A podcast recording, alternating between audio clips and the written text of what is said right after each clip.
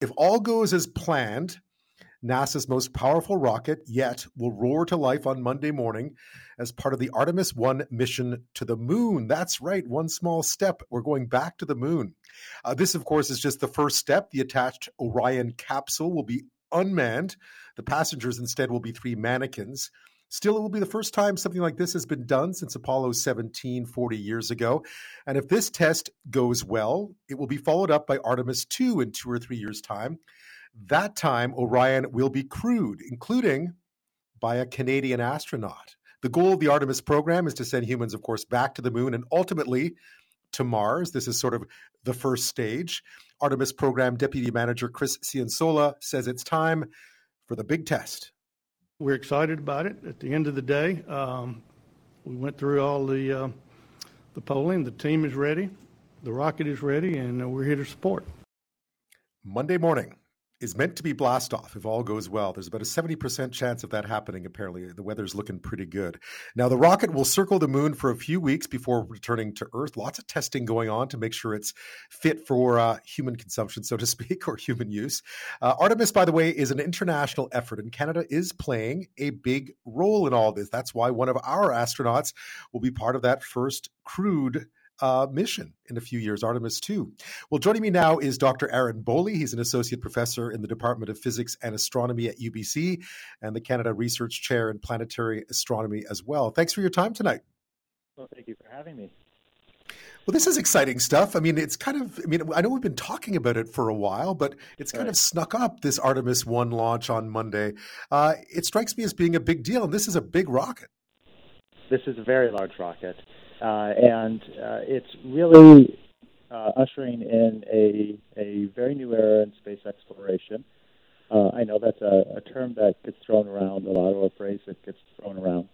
But what we're talking about with the Artemis program and what Canada is going to be playing a part in is a not just a return to the moon, but uh, a uh, setting up infrastructure and an entire system for long-term habitation of the moon. And so this includes things like uh, a system for having uh, a lunar space station, uh, for transporting astronauts to that space station. It won't be permanently crewed, uh, but there'll be long duration uh, uh, flights and crews on the station, and then transfer of the crew members to the moon, as well as transfers of, of robotic equipment uh, as part of this, uh, there's uh, a really um, important international discussion on things like mining the moon for what we call right. in situ resource utilization. Because the project that is happening now, uh, we're taking the first steps toward you know, as humanity, is, is a type of space exploration where we cannot be dependent on resources from Earth.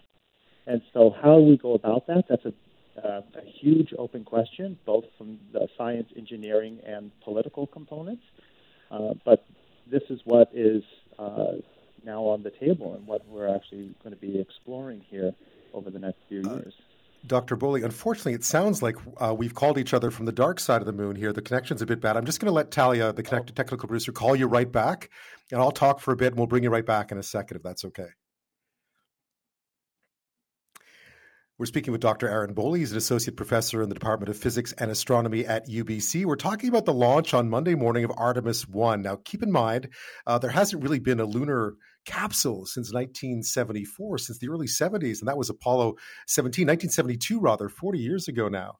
Um, so, lots of expectations on Monday. So, what's going to happen on Monday is they will launch this capsule with with mannequins in it uh, to test it. It's going to uh, orbit the moon for a couple of weeks and then come back. It's going to re-enter the atmosphere. So there'll be lots of testing going on uh, to see whether it's up to snuff. Obviously, um, the rocket they're using is just massive, the Artemis One, um, and then if all goes well, in a few years' time, they're going to send a manned crew or a crewed capsule backup, including a Canadian astronaut. And that's all part and parcel of the kind of work that we've done with this mission, uh, which includes a new Canadarm, number three, which we'll talk about, um, as well as working as well on a uh, small lunar rover program that we're helping out with as well. So Canada is intimately involved or heavily involved in this, uh, especially with our Canadarm technology. It's great we're still uh, able to do that.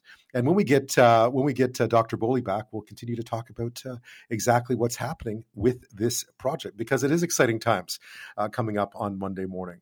Um, as he was mentioning, one of the big things here is sort of new frontiers. Uh, as he mentioned, we talk about that a lot when it comes to space exploration. But you know, this is an opportunity for both mining. Canada is going to be doing some experiments on grow on growing things, food uh, in space as well as telemedicine. I know that uh, that sounds like something that happens uh, on Earth, but also something they're looking at in space as well as to do telemedicine. Dr. Boley, welcome back. Thanks, uh, thanks for hanging out there. Yeah, no worries, and I'm sorry Much that better. we did have that bad connection. I mean, and not this, at all. You know, How ironic. Really comes, I know. Well, this this you know the Artemis 1 mission is a capabilities demonstration mission ultimately. Uh, there will be, you know, some really cool science that's going to be happening, um, uh, but it's going to be largely this tech demonstration. And, you know, there are many complexities that we're going to have to contend with when going to the moon. And I just caught some of the last bit that you were talking about. Uh, and, you know, astronaut health is going to be incredibly important. And eventually, you know, people who are uh, on the moon, including scientists, for very extended periods of time. Uh, we will need these uh, capabilities for uh, very remote health, and that has implications, of course, for how we can do that on Earth. Yeah, I mean, uh, it's a completely different kettle of fish in some ways to those original moon missions, isn't it? Because back in the day, it was it the is. space race and just getting there, and you know, one small step and so on. This is a entirely different concept. I get, I gather. It, this is not about just going there and leaving. This really is about setting up the infrastructure so that humanity can have a very long-term presence uh, beyond Earth. And the moon, and, I guess, is just the, the, just the first step, right?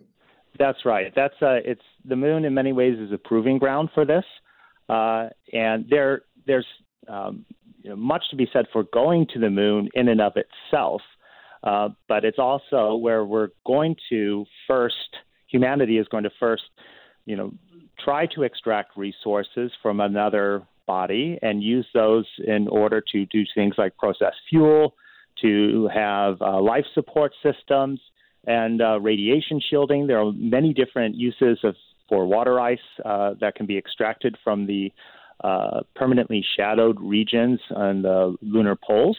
And that's going to be one of the uh, major focuses of uh, the the Artemis program going forward.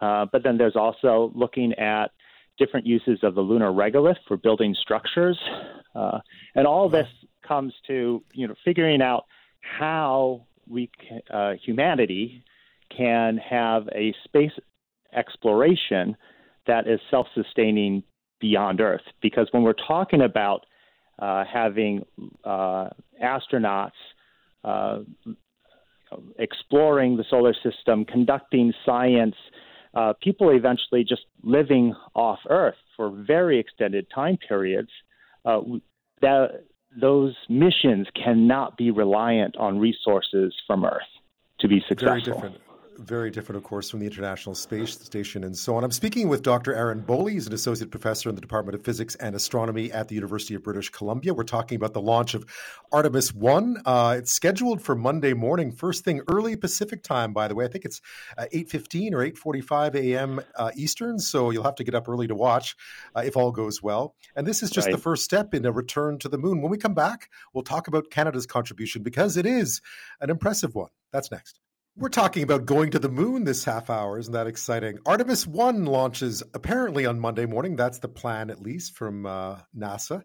Uh, it is the first step in a return to the moon, and it's been a very mighty long time. You remember back, of course, what an important part those moon landings have in uh, in our collective memory of space. Even though I was too young, I wasn't around for those initial moon landings. Uh, Aaron Boley is our guest this half hour. He's an associate professor in the Department of Physics and Astronomy at UBC. Uh, Canada has had made quite the contribution here. I gather that Canadarm Three is uh, a real step, not a step up, but a real evolution of the first two. It is, yeah, uh, absolutely. And this is uh, going to be an incredibly important component of what's called Lunar Gateway. Now, Lunar Gateway is going to be a critical piece of this infrastructure that we've been talking about for the Artemis program. And again, the Artemis program should, it should really be thought of as a whole system for um, uh, being able to transport humans from Earth and equipment from Earth to the moon and then back. And so, a lunar gateway is going to be a space station that's in a very elliptical orbit about the moon. And what I mean by that is it's going to get really close to the moon on one side of its orbit, and it's going to be really far away from the moon on another side of its orbit. And the reason for doing that is it's going to be able to facilitate landing operations when it gets really close, and then it will facilitate docking um, operations for uh, returning crews and for arriving crews um, when it's really far away. Uh, now, the space station itself is not always going to be crewed.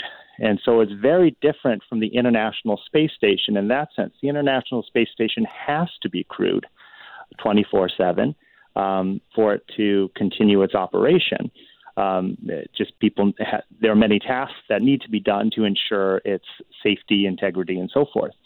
Um, but since the uh, uh, lunar gateway is going to be in orbit about the moon, it's not going to be staffed 24 7, and instead it's going to rely on robotics. And so the Canadarm 3 is this critical piece of infrastructure that's going to be able to climb around the spacecraft and be able to do maintenance, uh, observations of uh, the of the spacecraft, ensure integrity. Uh, it's uh, an incredible. It will be an incredible um, bit of robotics, machinery, technology. Uh, it's really neat to hear all the descriptions of it. Yeah, I guess just to control it too. I mean, it is just to put into perspective. It is far further away than the one on the International Space Station, so it uh, right. it demands it demands a, a much more advanced uh, form of of, uh, of, control, right? Communication. Yeah, so it has to be autonomous, um, and so it's going to have, or at least semi-autonomous. So it's going to have uh, many components in which it's going to be able to do on its own. It'll have uh, its own uh, decision making, and of course, it can also be controlled. So it, it, it is very different from what we think of when we think of the Canadarm on the International Space Station. Yeah, or the space shuttle to go way back. Um, right. And a right. Canadian, it looks like a, a, a Canadian is going to be amongst the first that first crew, right? That if it all goes according to plan, in a few years we'll see a Canadian as part of this, which is also very exciting. That's right. So, uh, in looking at the partners for uh, the Artemis program, which is a U.S. led program, um, uh, uh, different countries, you know, would provide support for it. Uh, sci- uh, uh that includes uh, being signatories on the Artemis Accords, um, which is a non-binding um, um, a political document ultimately, but it, it, it commits the country, uh, the signatories, to a set of principles for moving forward. And so Canada has signed that set of principles. And for the um, uh, mission support has committed Canadarm 3, and, and there are a whole bunch of other things that are actually happening. It's not just all Canadarm 3. There's a whole LEAP program uh, which is put forward, which is looking at facilitating um, innovation and small companies for being able to contribute, you know, landers to the moon, different types of science experiments, and all, you know, centered around capability building. But as part of that commitment, uh, astronaut slot is offered, and so that's uh, Canada's uh, one you know, way to be uh, to send a Canadian to the moon. Oh, it's gonna be. I mean, just the, just saying it out loud is exciting. I find. Um, how long might this all take before we see this sort of progress into those more complete stages, like the, like the um, the new space station orbiting and so forth? Is are we decades away? Not uh, not decades away, but um, you know, it, it really does depend on how how everything plays out. You know, there's nothing about this that's routine. we we right. take a lot of stuff for granted in terms of spaceflight at this point, just because we do have decades of experience, and we're seeing some amazing changes in the space environment, and not all of that's good, but we're seeing uh, a lot of amazing things that are happening at very fast paces, and we're getting this uh, kind of sense of complacency, like this is you know easy, um, but it what's happening here with the moon certainly isn't. And so this Artemis 1 launch has already been delayed, you know, many times. Um, and, and hopefully it will go and, and be a, an amazing success. Um, if there are no delays, uh, it is possible that we're going to be seeing um, the structure and we're going to see human activity on the moon by the end of the decade. Um, if there are delays, it can be pushed until the next decade, but things are moving quickly. Well, Dr. Boley, thank you so much for your time tonight and explaining uh, what's happening. We'll all be stay- we'll all be tuning in on Monday, I think, to have a look at where this all begins. Yeah, I will definitely be tuning in. Thank you so much. Thank you.